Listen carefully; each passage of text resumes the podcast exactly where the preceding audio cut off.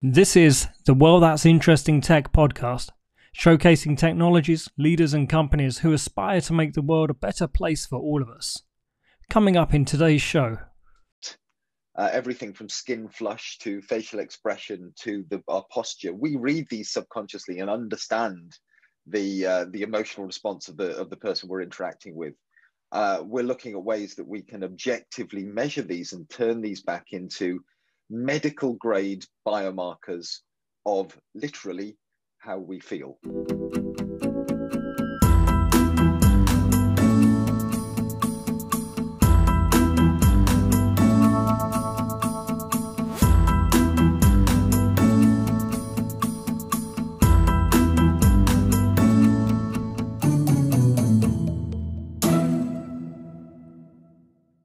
Am very excited today to be joined by Graham Cox from Emteq Labs. Graham, it's very nice to have you on today. Uh, please do tell me a bit more about yourself, introduce yourself and what you do at Emteq. Thanks, Scott. It's great to be here. Um, so, uh, as you say, I'm the CEO and co-founder of the company Emteq Labs. Uh, personally, I'm uh, um, my background is in artificial intelligence. My degrees in AI uh, from uh, back in the 1990s, and I've been working uh, with uh, big data, machine learning, and um, deep tech for my entire career, both um, in large consultancies and um, in several of my own startups along the way. Um, like the first startup I was involved with was actually uh, whilst I was still in uh, in university, and that's been a kind of a, a feature of my uh, my life ever since um, I built a cybersecurity startup um, around the turn of the century and ran that through until I sold it to uh, to Dell, uh, which now forms a core part of Dell's SecureWorks, uh, their cyber, global cybersecurity division. Um, um, provides some of the core monitoring um, expertise and uh, algorithms into their solutions.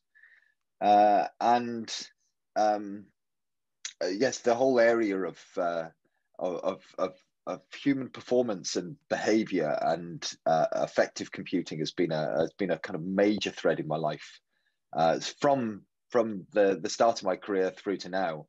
Um, I uh, either working as a consultant in understanding how to improve processes, uh, people, and technology in in situ, or in uh, trying to build and operate teams of people in the companies that I've created myself and indeed in my uh, in my sport, uh, I've been personally doing triathlon for about 20, uh, 20 years now, uh, and I've been a triathlon coach uh, for uh, nine years. And in the whole process of improving performance, changing be- behaviors for the positive, etc., has been a it's kind of like that central thread of my um, interest in in both work and personal investigation.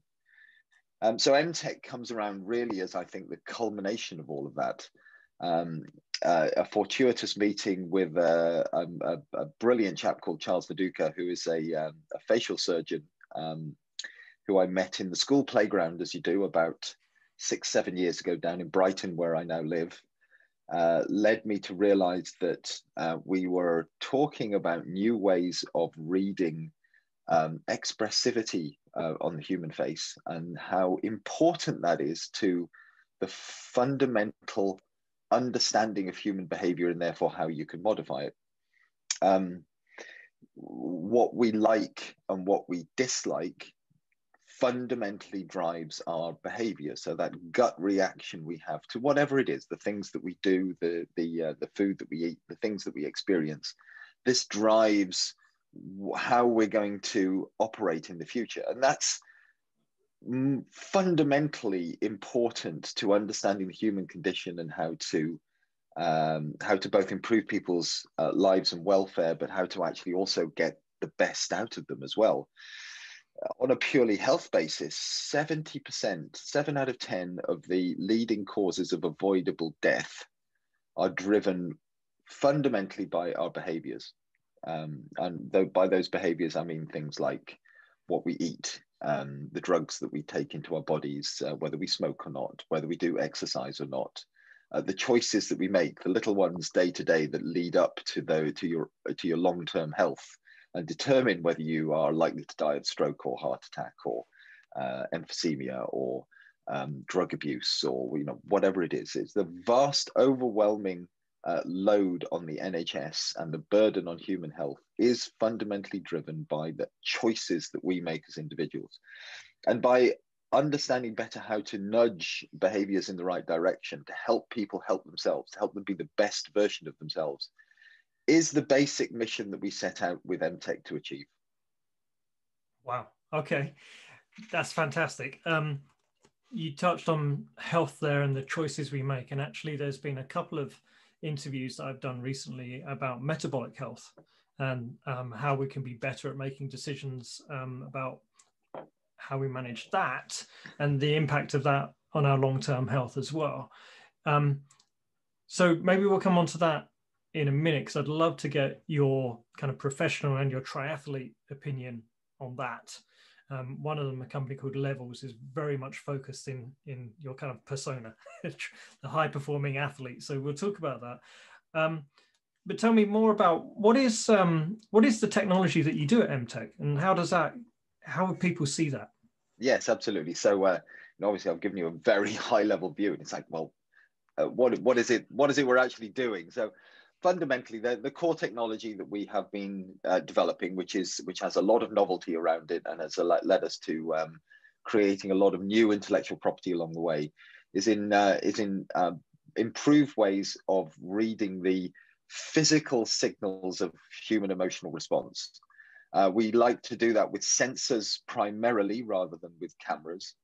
Uh, and we are reading things like the electrical muscle activity um, inside the face to understand the tiny um, uh, reactions that we have, the, the micro expression reactions that we have that indicate our actual gut response to whatever the stimulus is we're being faced with.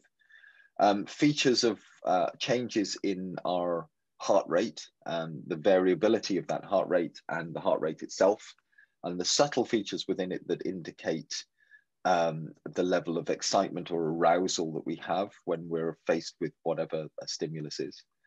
Uh, and, uh, and, and movement, the body movement of our, particularly of our upper body and head, that indicates things like whether we're attracted into something or whether we're repelled from it uh, and understanding those different features, the, th- the kind of things that a um, somebody with a high emotional IQ subconsciously reads and interprets extremely well. And at the other end of the scale, somebody with a degree of autism reads exceptionally badly.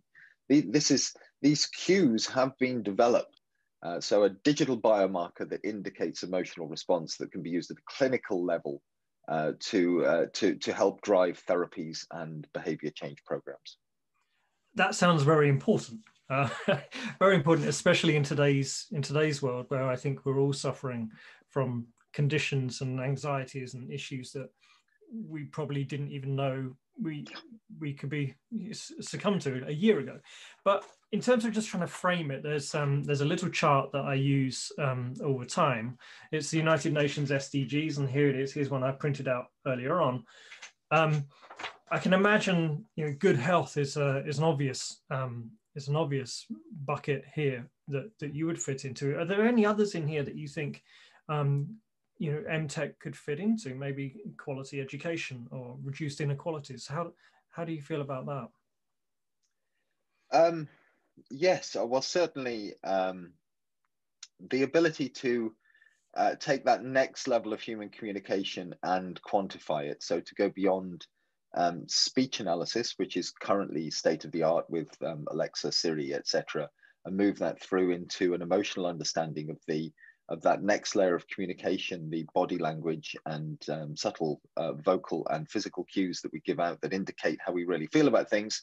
That does that that allows us to better influence behavior at all levels. And I see, I see the uh, that as a as, as, a spectrum where at one end at the one end of the spectrum you are dealing with clinical issues. So the vast quantity of uh, anxiety issues that exist in the world today. Um, in 2018, it was recognized that over 300 million people worldwide had a clinical anxiety problem, uh, aside from just the general day to day anxieties and issues we deal with that are at a non-medical level. That's before coronavirus hit us. You know, the level of anxiety uh, and tension in the population today, as we speak, I, you know, we, we can all see it. It's uh, it's it's risen massively over the last year, and that is a real uh, problem of how we deal with that.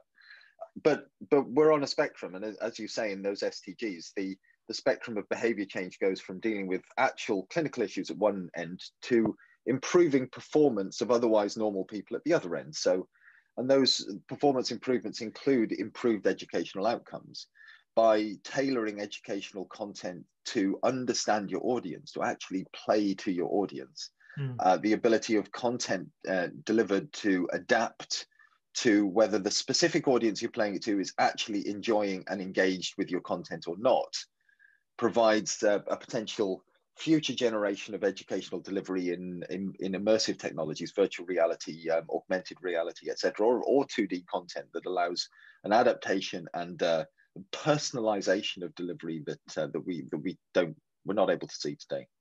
So is that where we would find your technology in the immersive world, in, integrated into virtual and augmented reality systems? So so our first uh, products to market are in as exactly as you say, Scott. They're integrated into virtual reality, and that's for a, a number of reasons. So the first is that um, a lot of the commercial use of our technology today is in uh, is in research, whether that is academic research, um, clinical research in uh, drug and therapy trials, or, or, or indeed in commercial research in you know market research around uh, content testing, etc. Uh, and immersive environments like virtual reality provide the ultimate experimental environment. So for our clinical work, where we're dealing with things like post-traumatic stress disorder, um, it's extraordinarily difficult and expensive to put somebody back into a situation that gave them a trauma in the first place. You know, you can't, you know, you wouldn't want to put somebody in a war zone in order to help treat their uh, their their their their war zone related trauma. You wouldn't want to put them back in an accident scenario in order to do that. Immersive technologies allow you to provide access to those traumatic experiences in a safe and controlled manner. Similarly, when you're dealing with um, anxieties or phobias, so social anxiety, for example, uh, mixing mixing with crowds, social interactions, etc., you can do that in a safe, controlled, cheap, and effective manner in virtual reality. That um, that that physically doing that with therapists in in live scenarios is is just logistically very hard.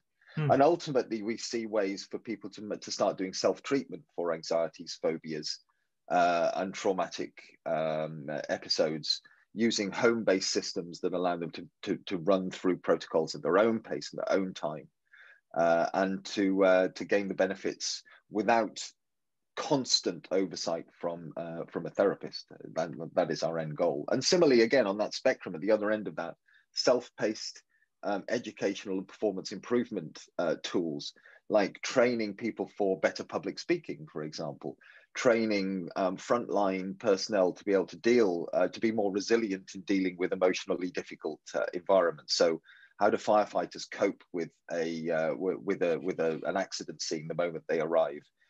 being able to train uh, in simulations gives huge benefits to both the organizations that are paying for that training and indeed to the individual themselves in the, the number of times they can work through that, the flexibility they have to access that content. Uh, and uh, you know there, there's there's a huge amount of evidence to show that simulations do evoke those same gut emotional responses as the as the real thing. So we're we're a fan. Yeah, and I've seen some pretty astonishing figures about the efficacy of virtual reality training compared to even face-to-face classroom training.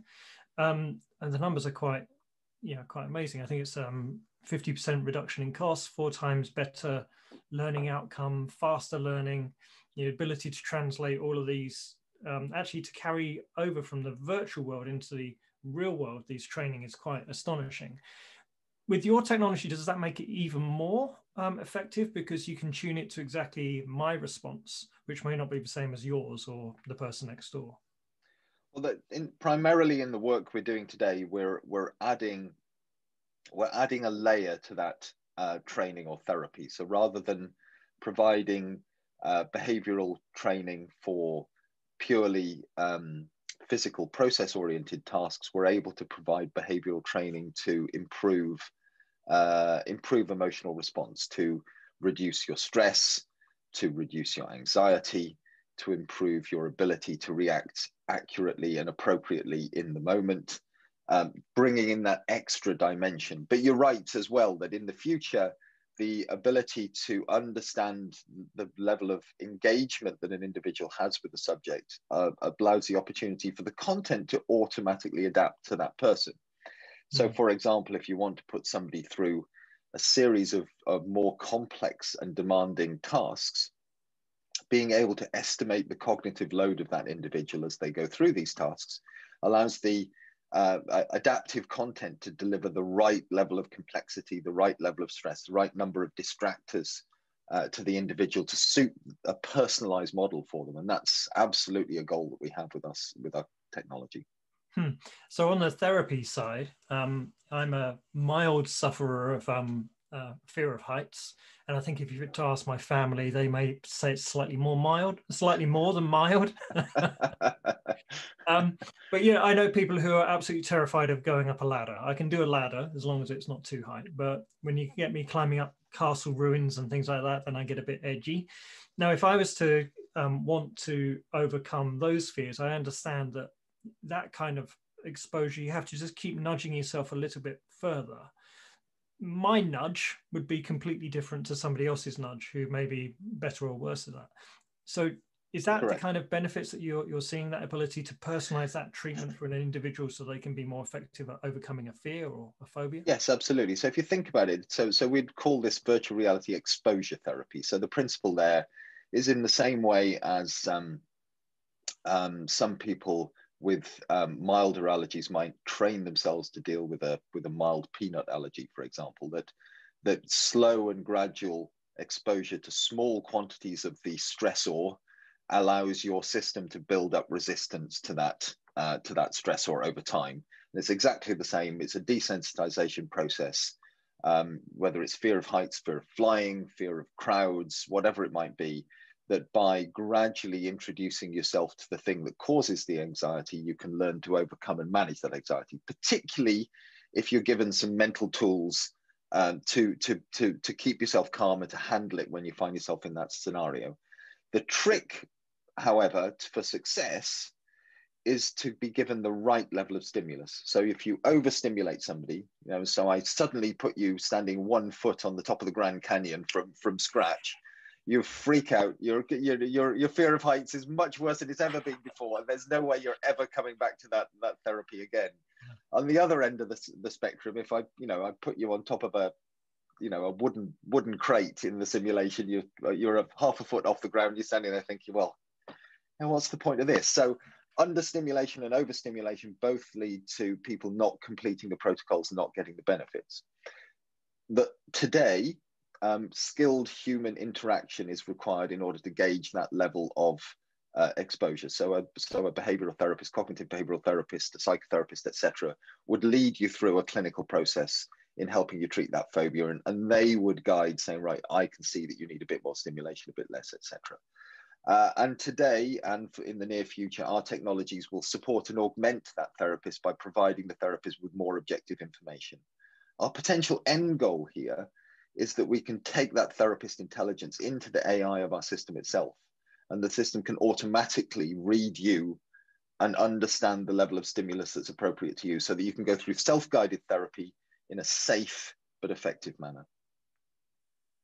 Ah, I'm glad you came back to AI. That was one of my questions. All of this sounds like sensory fusion and augmentation. Again, something I studied at university around the same time as you. Um, I was wondering how the AI piece comes into this and what, what benefit that adds to it. Absolutely. So what we're doing here is developing a, a personalized model of, uh, of, of, of emotional response which to the best of my knowledge and the in the research that, that we look at around the world has not been effectively delivered before so um, in the field of uh, emotion AI, as it might get called generally, um, the world is is is mostly focused on a single approach, a, a, unified approach to classifying everybody's emotional response, regardless of your age, gender, nationality, racial background, etc. And whilst things like um, the major expressions, like a smile, for example, uh, they are universal features. A smile is a smile uh, in its basic form wherever you go in the world. The way that we use our expressivity, the, the quantity we express, and the uh, and the, the the way that that is subtly delivered is is not only different in Japan as it is from America, but it is also different in men and women. It's different in you know, it's different at every level. It's different between you and me, Scott. You know, so you might smile three times more in a day than I do, but that doesn't necessarily mean that you're a happier person than me. That just might be that your base level of smiliness is is set different to mine, and and that and that that personalized approach to understanding um, individual expressivity and emotional state I believe is absolutely key to success. So we are building uh, deep learning models that not only provide us with classification across demographics and allow us to understand broad uh, sweeps of, of, of, of response to a given stimulus, but actually also a calibrated learning model for an individual that that improves its understanding of you the more that you have exposure to it. Hmm. Uh, and that's a, that's it's it's a it's a machine learning approach uh, where we've moved, we're moving into the deep learning space now, which is very exciting as uh, for me as an um, with my AI background. It's where it's where we've been looking to get to for the last few years, and it's starting to show real uh, benefit in uh, in delivery. In practical terms, I haven't really described, you know, physically what we're dealing with here. So, so you know, to to put in in in the viewer's mind the technology we're dealing with here, we have VR headsets that have a set of sensors integrated into the facial interface, the bit that actually touches the skin around the face. And that allows us to read the electrical muscle activity of your face, uh, reads heart rate information, reads your uh, body movement, um, skin flush, etc., um, and uses a combination of um, local processing inside the device itself and also cloud deep learning processing to interpret sensor data from the human body through into physiological data and from that physiological data in, into a personalized model of emotional response. When we in, add into that the data stream that comes out of the virtual reality environment, which provides us with context, we're able to really understand your response to different scenarios. So, hmm. you know, a, an emotional response is only valid if you understand what it is you're responding to you know so uh, so if, if i just look at you and i don't see what it is that you're mm-hmm. smiling at frowning at um, shying away from whatever it might be i can't really understand you and your your your your your range of emotional responses and the wonder of virtual reality is that you have detailed access to all of the data on what the stimulus was, as well as all of our biometric data on what the response is. That together gives us our machine learning models that drive the company at its heart. Wow. Um, now, that raises a lot of questions in my mind. One about um, are the developers ready to um, to take this kind of information and build these personalized environments, adaptive environments, and then very much linked to that and everything you just said just then. There's a lot of very personal and intimate data that's coming out of this, right? Um, and we don't live in a world where personal and intimate data is um, very well managed. So, what are your thoughts on on kind of the responsibilities around around managing that data?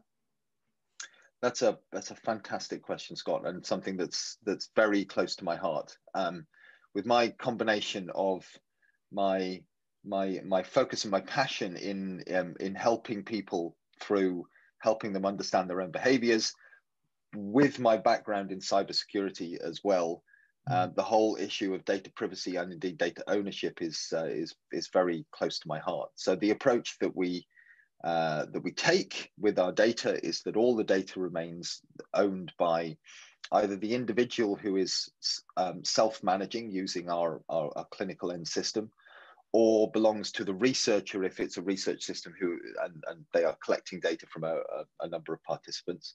And although our data flows through our cloud infrastructure, we do not retain any of the um, user recognizable data features that, uh, that, that, so that none of the raw data from uh, collection ever hits Emteq um, accessible property. So it goes through our uh, through our deep learning engine and provides insights in terms of um, uh, affect, emotional response back to the to the to the recipient. But uh, we only retain the higher level insights that are generated from that. So the uh, the ability to improve our personalized models is, of course, fundamental to the success of the company. Uh, but the data itself remains owned by the people who collect it, and that's a that's a that's a key um, fundamental requirement for us.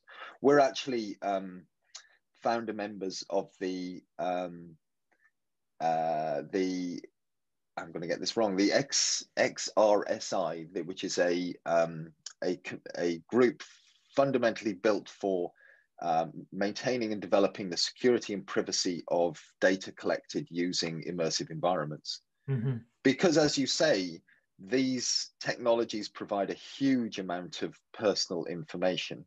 And even, even in or, an ordinary VR headset, if you take out the biometrics, so it's just a standard VR headset, the, the quantity of personal information that could be captured by a developer is huge mm-hmm. to the extent of things like um, um, you know, understanding gender and age, so demographic information gleaned from um, how people consume VR content, um, sexual preferences, um, educational background. These things can be inferred from VR scenarios quite effectively, and there's been some interesting research done on that. So, um, who gets to own your data is fundamentally important. I completely agree.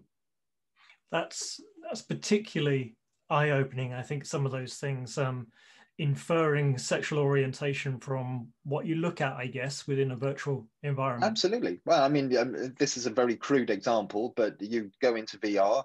I present you with a woman in a bikini. Um, the the the way the the way your eyes linger and for how long gives a pretty strong indication of your um, of your sexual preferences and uh, and some information about your background instantly. And there's been some solid research uh, on exactly that. Interesting experimental setup, but there you go. yeah and i guess as virtual reality and these immersive technologies becomes more and more available and more and more pervasive in our lives this is a question that's not going to get any smaller is it it's it's going to grow uh, totally i mean uh, uh, it, it, it does amaze me actually how accepting we are of our social media and the quantity of data that is being collected there I mean, my understanding of the um, of the algorithms that go behind TikTok, for example, to determine uh, what the video feed is that you're given, uh, there, there's some there's some startlingly um, insightful algorithms going into uh, every movement that you make on screen, how long you watch every every video for, where your finger hits on the screen to scroll, um, every part of it is analyzed in order to tailor that stream to you and and it's incredibly effective but you know as if you uh, uh, if you know any tiktok users they get hooked pretty quickly. Yeah i have heard. My eldest also keeps telling me. Exactly. Yes that is the demographic. Yeah. So um, i think lastly to touch on some of the challenges that many of us have faced in the last 12 months um, and a broader conversation, really. Um, as we find ourselves, many of us find ourselves working from home a lot more than we ever thought we would, if we ever thought we did. Um, there's a lot of challenges that we have to deal with there um, uh, isolation anxiety, um, separation anxiety from your team, you know, all of these big things that are that are kind of building up in, in us. Um, and then there's the role of the employer. So I, in some of these conversations I've seen, we, we've had a lot of conversation about how far does that role of responsibility, that moral and even legal responsibility of the employer stretch into a working from home environment? Um, so it'd be good to get your idea of what how that landscape lies, and then the role of the kind of technologies we're talking about um, today. Does that fit in in that picture at all? Okay, yeah, really interesting stuff. So my my firstly my my my personal philosophy on building and managing teams is that um, uh, empowerment and self determination is the way forwards. Now, I say that um, in the full knowledge that the teams that I work with are um, educated to the highest possible level. They're all career individuals, they're all highly paid, and therefore you expect them all to be highly motivated and individual, uh, very individualistic in their approach anyway. But nevertheless, for, for within that context, I'm a very strong believer in uh, personal determination about flexibility in working hours, approach, etc. And as such, I'm massively against employee monitoring. Um, so that to me, that is uh, that is anathema as a business owner and uh, and a manager myself. In terms of our technology and how that how it could be applied, because clearly anything that can read emotions could be applied to both uh, for both human good and also for nefarious purposes as well.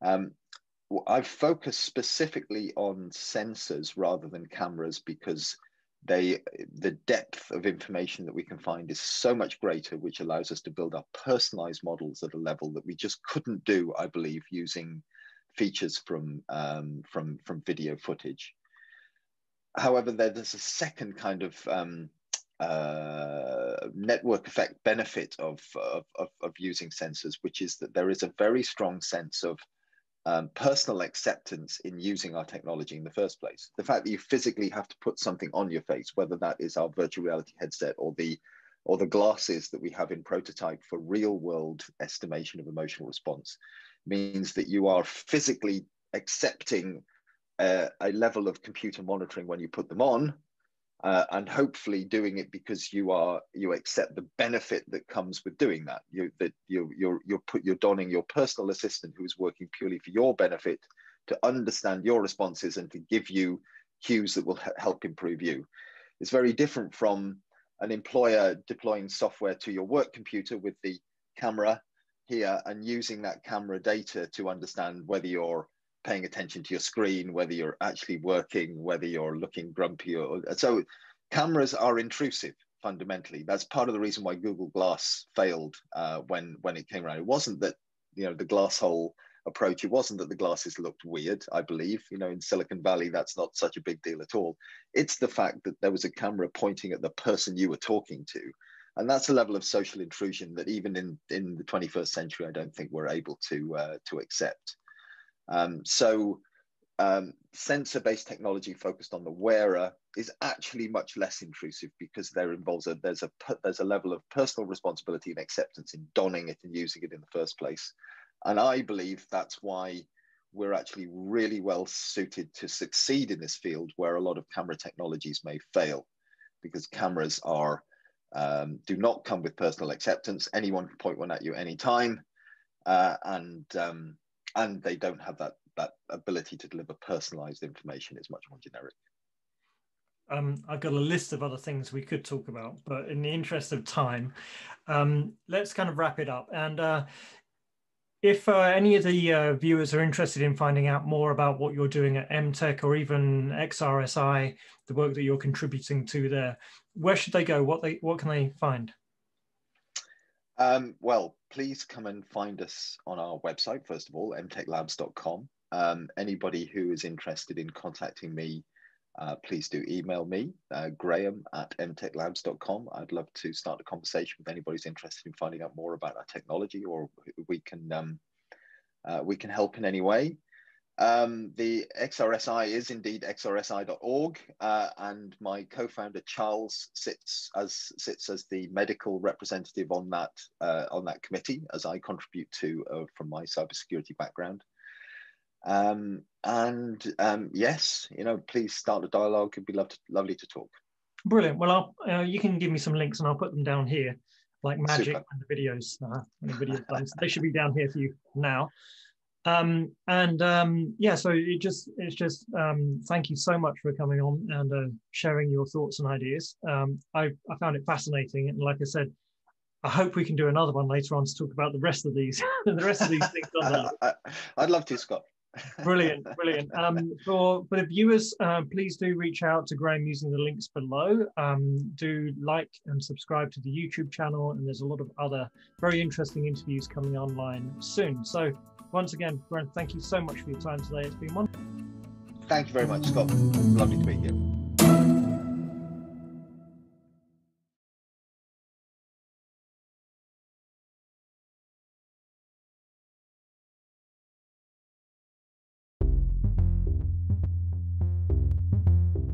And that's it for today's show. As usual, a big thank you to our guests for joining us on the show, and a big thank you for all of you for listening and tuning in. If you want to find out more about technologies, companies, leaders that are aspiring to make the world a better place and aligning to the UN Sustainable Development Goals, check out our website, wellthat'sinteresting.tech. You'll also find information below in the show notes that will help you find us on Twitter, YouTube, Instagram, LinkedIn, and of course Facebook.